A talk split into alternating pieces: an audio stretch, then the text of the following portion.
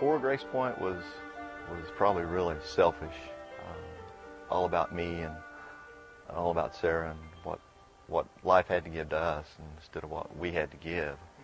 Um, we took so many things for granted. Just you know the the, the simple things of life, just um, you know food on the table or or just gas in the tank. It's just you know whatever you whatever you had, you spent or whatever you, you spent, you used up, and it really didn't matter what happened tomorrow. It was all about today. But uh, after Grace Point, um, coming to Grace Point was quite a challenge for me anyway. Working in Fayetteville, you, you drove by the, the billboard on 540, the Grace Point billboard that uh, out near Lowell, and every day you'd pass by it, and, and it just looked inviting. It looked like uh, it looked like something was happening or something was going on, and Sarah had been by it a few times also, and she she made the comment that you know maybe that's a church we could we could check out or just see what's going on.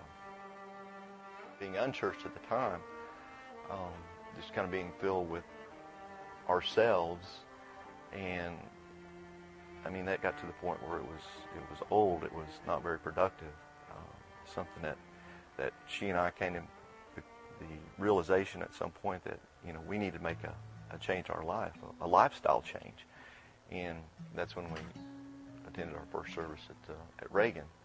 The, um, the new members class um, we attended, and Sarah was, she, she was jumped on board immediately. She, she said, yeah, this is something we need to do. She kind of looked at me and she says, aren't you going to sign it? And I said, not yet. I don't, I don't think this is the right time for me. And so I was an attender for probably three years or four years before I ever made the commitment. And um, I wondered if, if I would see my face on the screen as being a new member. And, and I was a little bit embarrassed for, for waiting, waiting that long. So I remember calling, calling you and, and, and saying, hey, I'd like to become a, a member of the church. Can I sign my, uh, my covenant membership? And then I was in Grace Point for a few years. Uh, still taking that a tender role, I guess you could say, and not really being a part of it.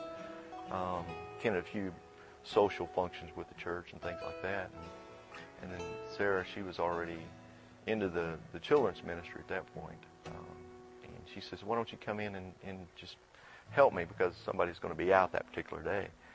And I said, ah, it's really not for me, I don't think. I don't think it's something I want to do. And she goes, well, just try it. I did, and I remember that that first day that these kids were just all buzzing around. There had to be 12 or 14 of them. You know, and this one little girl, she just climbed right up on my lap and she said, "Who are you?" And I said, "Well, I'm." I said, "Sarah, who am I?" She goes, "Well, you're Mr. Don." And so at that point it was it was little Ashley, and um, it just kind of kind of grabbed your heart at that point, it's just something that is is kind of still with me today.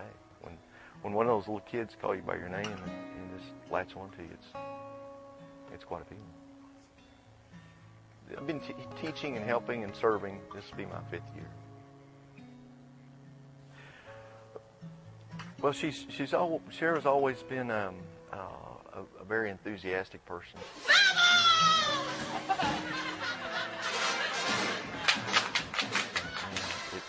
It's either uh, 100% or nothing. It's it's kind of all in. You know, I'm going to get wet. I'm going to get soaked. You know, uh, and that's kind of the way she was. Um, and I can remember when when she started uh, getting involved in ministry at, at Grace Point, that uh, just the way she would talk or the way she would act when when she would get home or we would get home, and what a reward it was for her. And and she talked about it not only Sunday afternoon but Monday and Tuesday and and Wednesday. And by Friday, she says, I can't wait to get back and do it again. Um, and, and that's, that's the way that I guess it, it made contagious for me was to, to know that she had something that I didn't, and there was something that I was missing.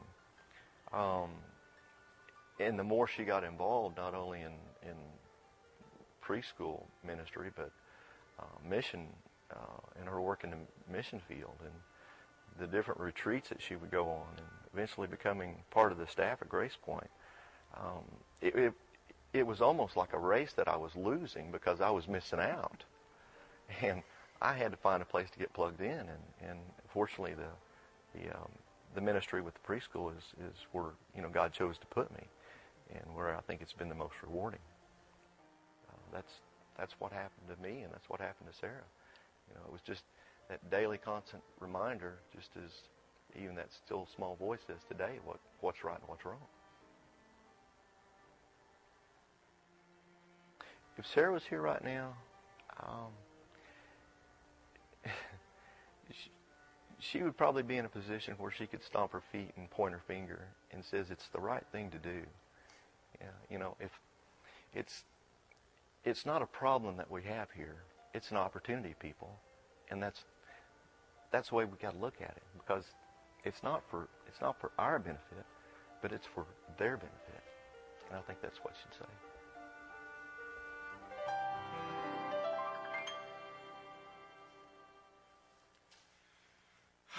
wow. You know, one of the great things about my my role in Grace Point is I get to be a part of hearing so many amazing God stories. I get to hear stories like Don and Sarah and just to be able to see the progression of their life and and to see it go from unchurched to church to serving to serving to to going to to doing so much and not stopping it, it just is a blessing and and I really feel as we get ready as we talk about this opportunity of growth needs that we have here as Don alluded to I don't want to go there yet. I think we need to stop. I think we need to stop and just pause. You know, there are natural pauses in life that you come to, and on those pauses, you just got to stop and, and take time to reflect, to revisit. And hopefully, as you stop and reflect and revisit some of these God stories in our case, they will actually catapult us into the future.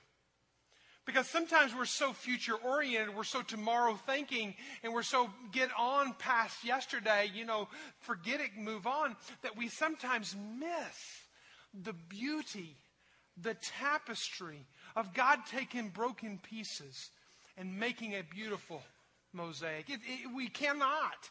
See, we have a problem. We have a problem in our, in our culture. It's a, it's, a, it's a horrible problem. It's a growing problem. It grows greater with age and time. I've heard recently that if you'll eat blueberries, it'll help fix the problem. I don't know. I eat a lot of blueberries, so hopefully I won't have this problem.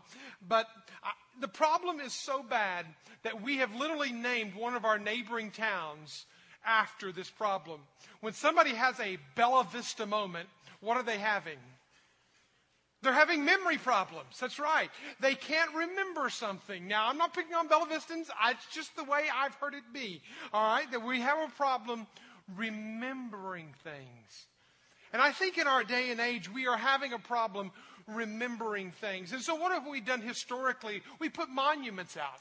You've got the Washington Monument, you've got uh, the Vietnam Memorial, you've got so many monuments all around Washington, D.C., just to help us as a nation to remember the heritage, the history that we have gone through, and to memorialize those who have given so much for that I don't want to lose that. Now, I'm not saying we're going to start in, th- throughout our land here, start plopping down memorials to help us to remember. I think there are other things that we can do. We need to be far more intentional about even the daily things. But then there's those reminders that whenever you see these, you know what they are. Whenever you see the golden arches, you know what the golden arches are for. Whenever you see the little swoosh, you know what the swoosh is for. Whenever you see those rings linked together, you automatically know. Marketing has it figured out that if we can brand you with this, you will remember it. They've learned and they know the power of memory. Do you know the most two recognizable logos for the past 50 years have been Mickey Mouse's ears and Coca Cola. That is absolutely, globally speaking, people know those just simply by the big ears and by the Coca Cola sign. What am I saying about this? I'm saying we have got to do something Not just something, we have got to trigger something in us that causes us to go back and to remember. Psalm 77:11 says, "I will remember the deeds of the Lord. Yes, I will remember your wonders of old." Psalm 63 verse 6 says, "I will remember you upon my bed and meditate on you." These are reminders to us that we need to remember. We need to stop. We need to reflect. We need to revisit. We need to relive. We need to be re energized. We need to rejoice. We don't need to just simply move past and just move on. We need to stop. Now, I know stopping is not natural for us, and I know reflecting is really not natural for us. In fact, moving on and moving up and moving to the right and to the left, or excuse me, up, uh, up and to the right, is really what we just focus on.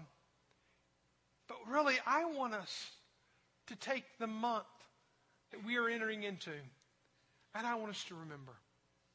I think, Mike, that's really not that important. Oh, but it is. Because the opposite of remembering is forgetting. And what's the problem with forgetting? Is when we forget, and Satan would love for us to just forget and move on.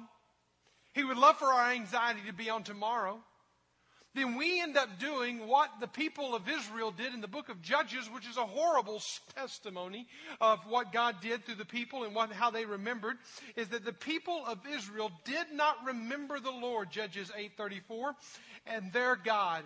And they had delivered them from the hand of all their enemies. When we don't remember, we forget. And the problem is, is that I'm afraid that we tend to forget what we need to remember and remember what we tend need to forget. I want us today to put on the brakes. I want you this next week, I want you this next month to develop inside of you a discipline to stop, to slow down, to reflect, to remember. I know there's anxieties tomorrow. I know there's fears about tomorrow.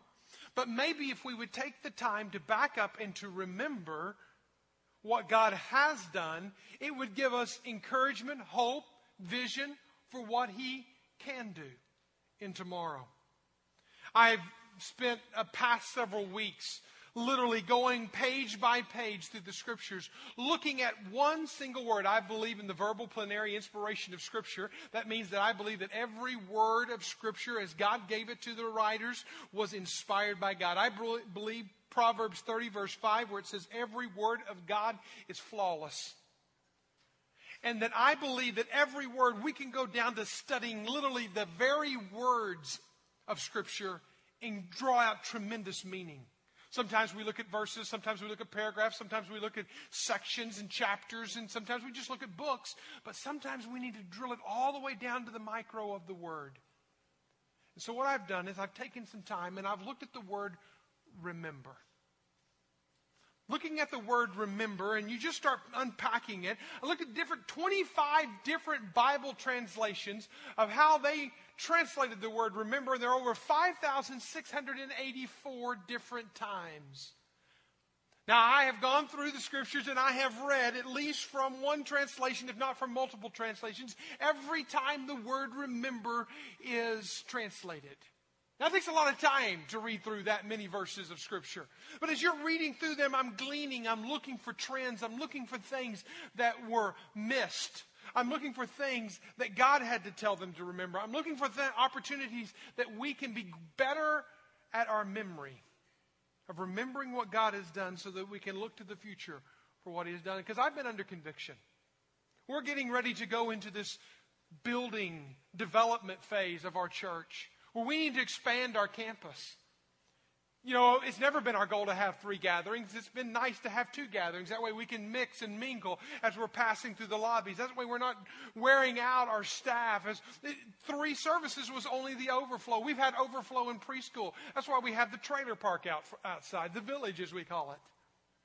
There are so many ways that you can look at it. We have grown to the point that we need to do something. You might say, look at this room. It's not full. Granted, if you look at three services, yes, but we want to bring it back to a tighter community. More to say on that in the future because I don't want to go to the future today. I want to look at the past. And I want to draw from the past and I want to learn from the past and I don't want to move past the past too fast. So take your Bibles and look at First Chronicles. May take you a while. You may open it up to the very first page and find what page it's on because Chronicles is probably one of those books you haven't read from a whole lot. In fact, the pages may be stuck together. Feel free to look at the page number uh, of your Bible. If you have my Bible, it's on page 346. But doubt if you have my, my Bible. So be finding the book of First Chronicles chapter 16.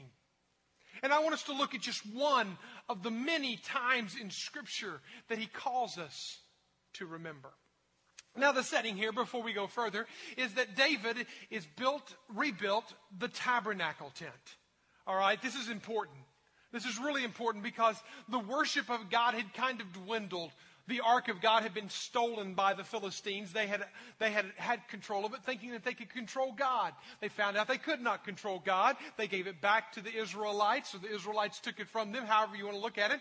And here it is. They get the ark back, and they take this ark in to the tabernacle. And as you come to this passage, I want to read just to give us the context, verses 1 to 3, and you follow along in 1 Chronicles chapter 16.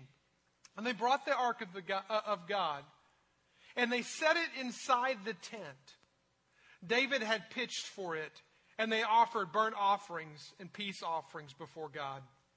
And when David had finished offering the burnt offerings and the peace offerings, he blessed the people in the name of the Lord and, dis- and distributed all, all, all of, to all of Israel, both men and women, to each a loaf of bread, a portion of meat, and a cake of raisins. I want to give you the context that we're going into as we study this. And just a couple of bullet points if you think about this passage. I want you to notice that there's a place involved here.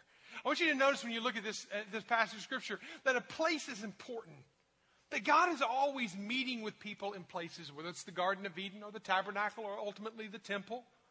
Whether he's meeting with people along the Damascus Road, transforming their lives, God is constantly meeting us at places this is a sacred place that I hope that God meets with you on a regular basis. I hope you have a sacred place in your home where you meet with God on a regular basis.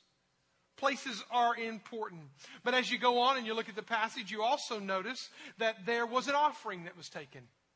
David leads the charge there. You notice how many times the word offering is used. Offering in verse, uh, verse uh, excuse me, verse 1 is used twice. Offering in verse 2 is used three times. Three different times in verse 3 and two different, uh, in verse 2 and two different times in verse 1, he brings up an offering. Offerings are important. Offerings are not mandatory. Offerings are an opportunity. I would say that every believer, every follower of Christ needs to be regular about bringing offerings to God. It's not something that I'm creating. It's something that has been in Scripture since the beginning of time. You look back to the sons of Adam and Eve, and there was an issue over the offering. You look all the way through the book of Revelation, you'll find offerings from the beginning to the end. It needs to be a part of a follower of God. But also, you'll notice that there's food. Now, I just wanted to throw that one in there. But it is interesting that at the end, he gives out bread, meat, and raisin cakes. I don't know what a raisin cake looks like.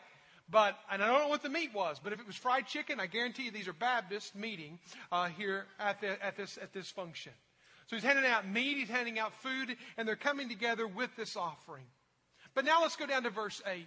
Because in verse 8, we pick up where David begins to speak, and it's a song that he writes. It's actually even recorded over in Psalm chapter 105. And so when you want to study one, study the other, because it's actually a, almost a duplication exactly of it. But I want you to follow along as David begins to break into this prayerful, spiritual thanksgiving. He says, Oh, give thanks to the Lord and call upon his name. Make known his deeds among the people. Sing to him. Sing praises to him. Tell of all his wondrous works.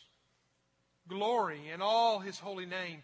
Let the hearts of those who seek the Lord rejoice. Seek the Lord and his strength. Seek his presence continually.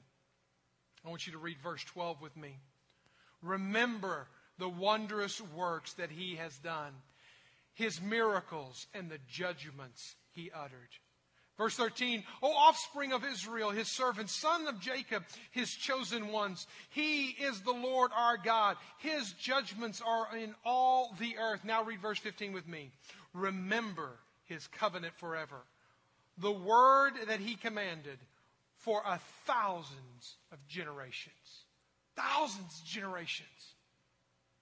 Listen, I hope today that we will develop something today that's probably not the most scary challenge I will give you.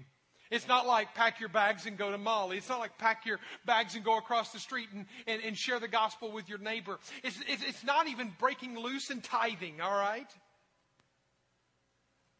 It's remembering. It's stopping our lives long enough to remember.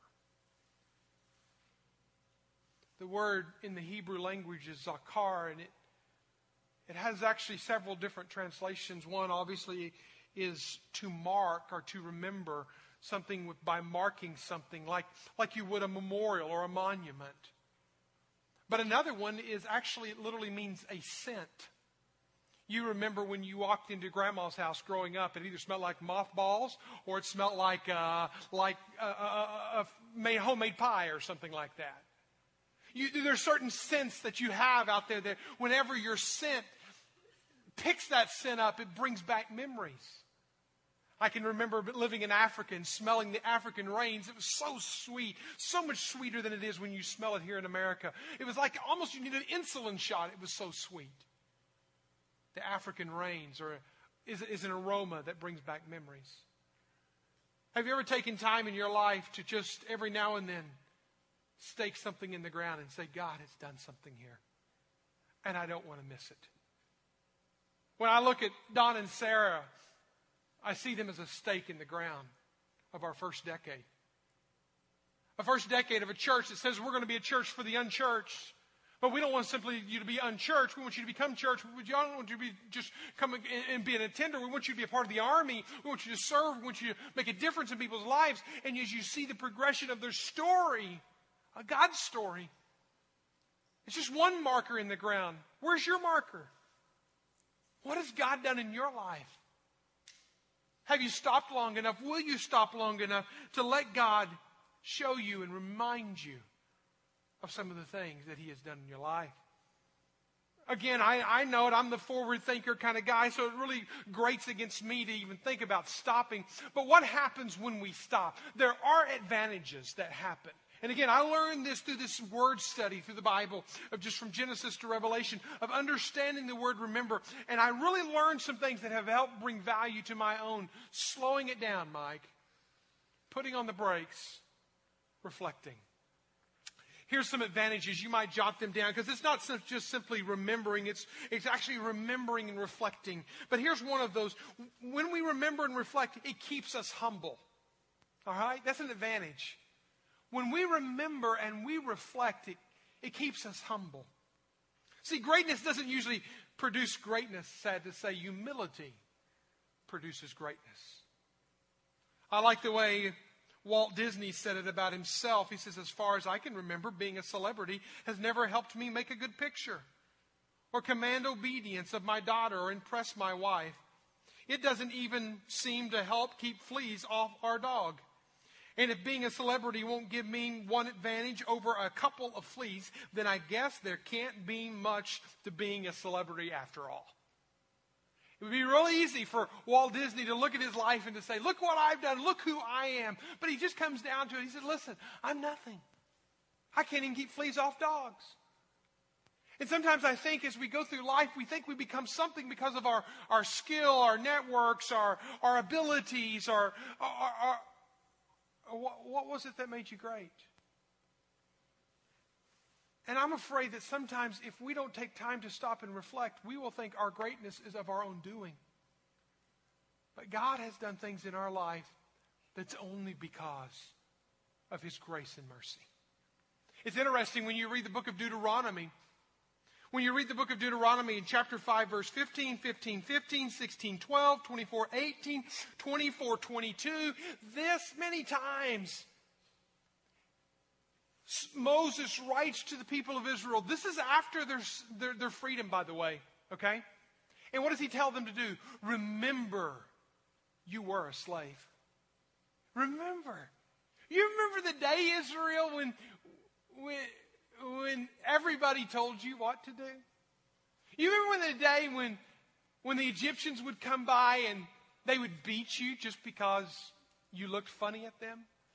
You remember the day that you couldn't even go out at night because of the curfews? Why is Moses telling them again and again and again and again that they need to remember that you were a slave? It's because the tendency in our human nature is to think that we got where we are because of something that we've done.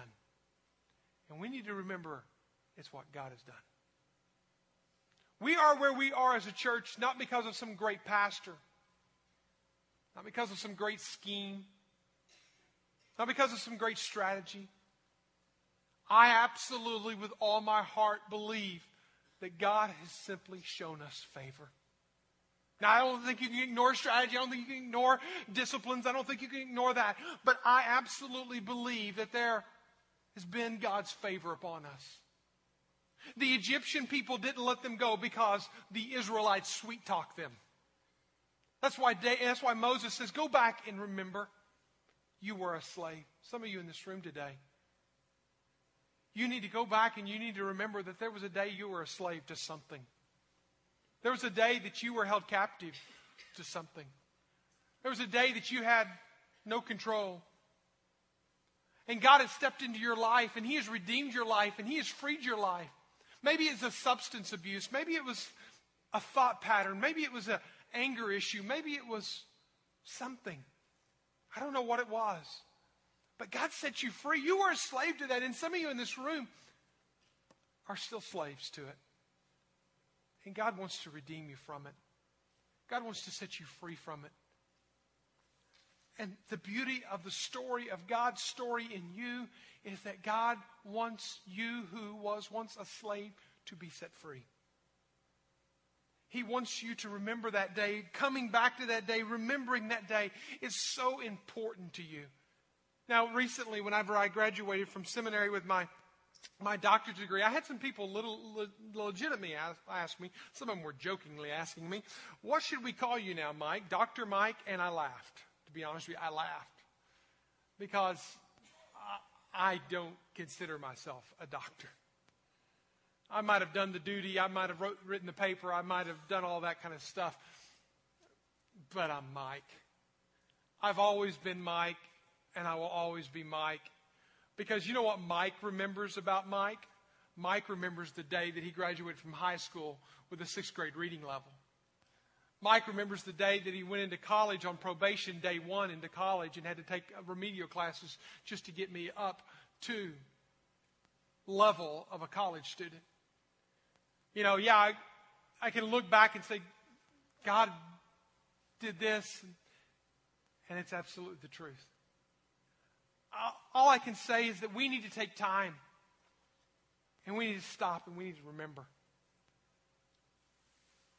Proverbs chapter 22 verse 4 says the reward of humility is the fear of the Lord and the fear of the Lord are riches, honor, and life.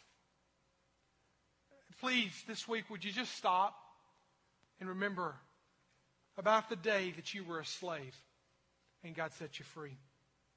Number two, when we remember, when we reflect, it keeps life in perspective.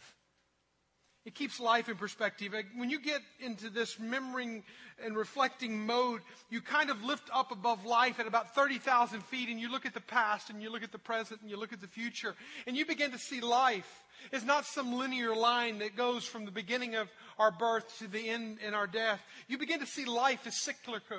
Uh, it goes in circles. It kind of comes back around and, and back around. And sometimes you don't like the back arounds, but they kind of keep coming back around.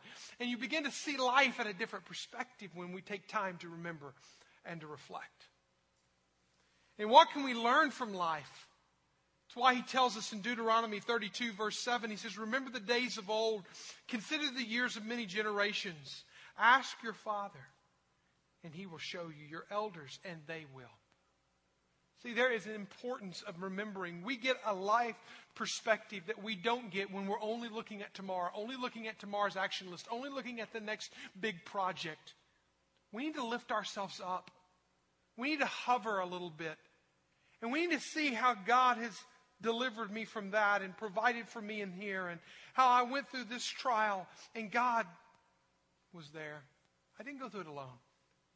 And we need to rise above that and we need to understand as we're hovering above it that God is the God of my past and God is the God of my present and I can be assured that God is the God of my future.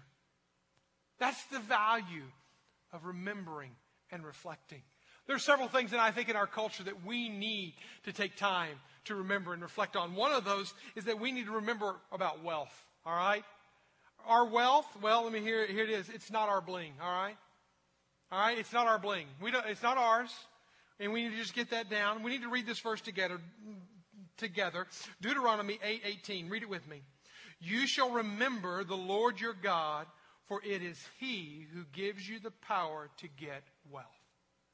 We need to remember that the wealth that we have, the, the, the, jobs that we have, the opportunities that we have tomorrow to make more money is really not because we're some shrewd business person. It's because He's given us the power to make wealth.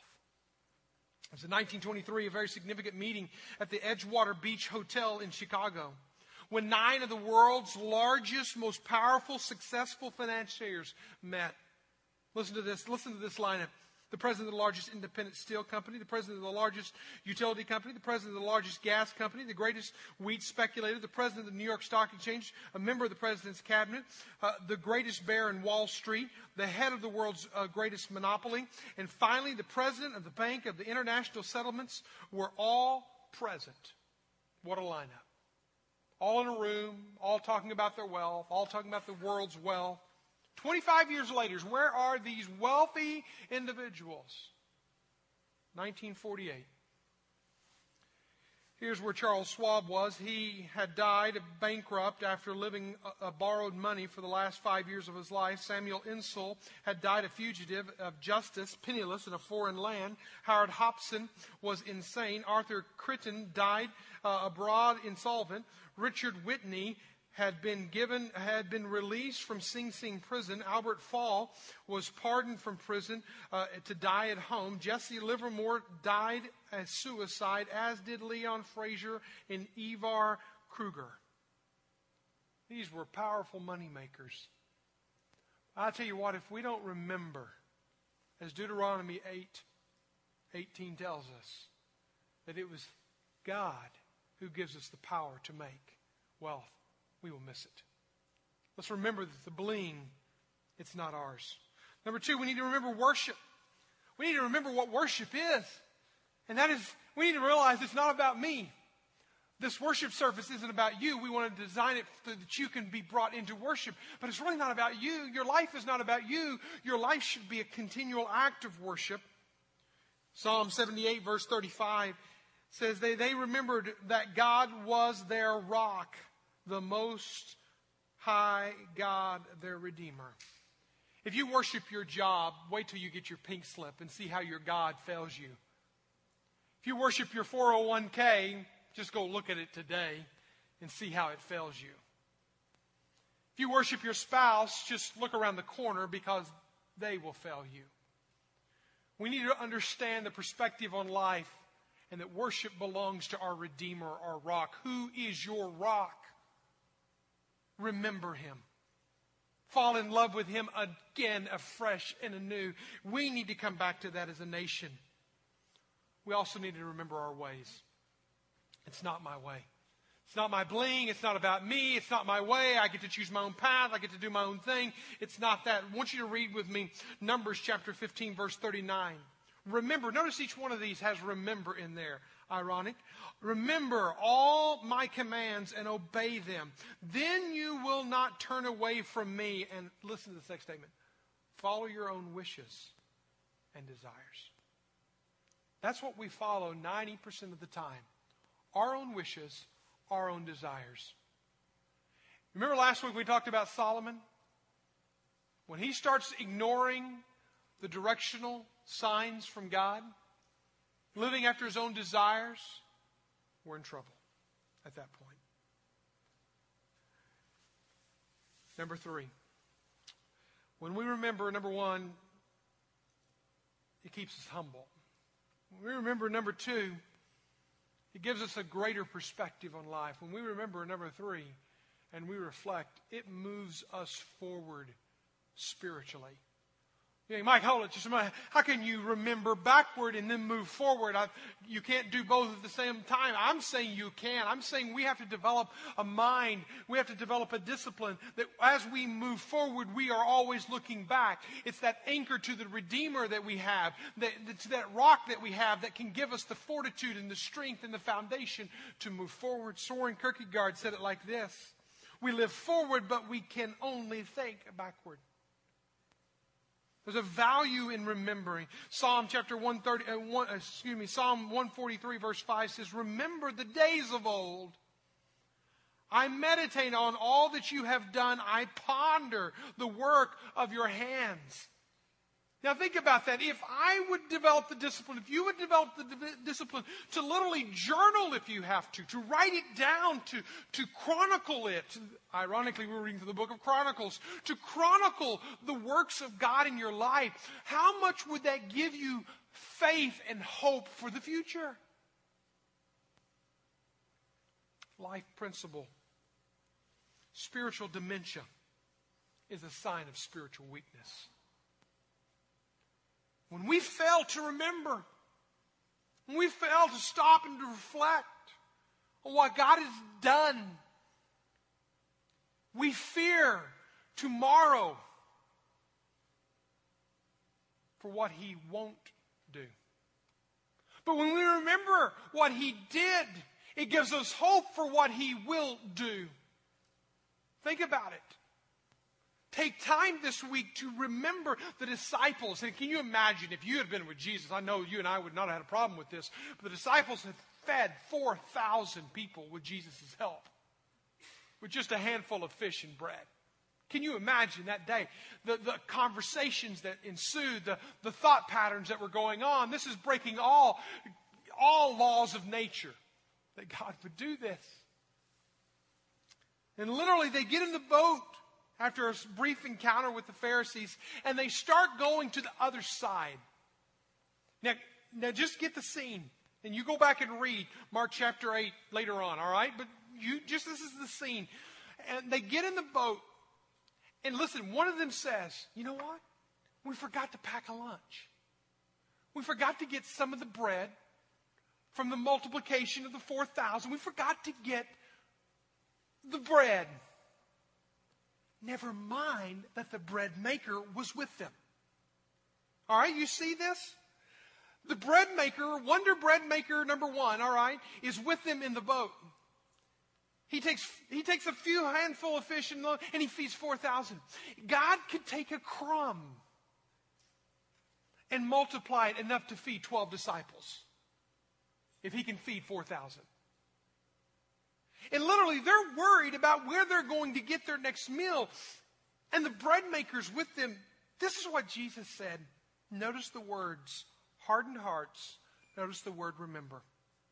Our hearts, are, are your hearts hardened? Jesus said. Having eyes to see and having ears to hear. Do you not remember? See, we fear so much about tomorrow. We fear so much about the decisions that we make and the decisions that are before us.